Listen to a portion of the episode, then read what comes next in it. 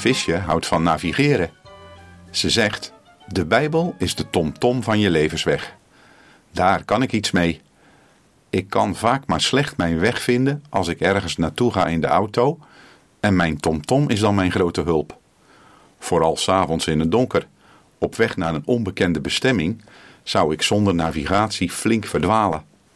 De Bijbel vergelijkt zichzelf ook met een navigator.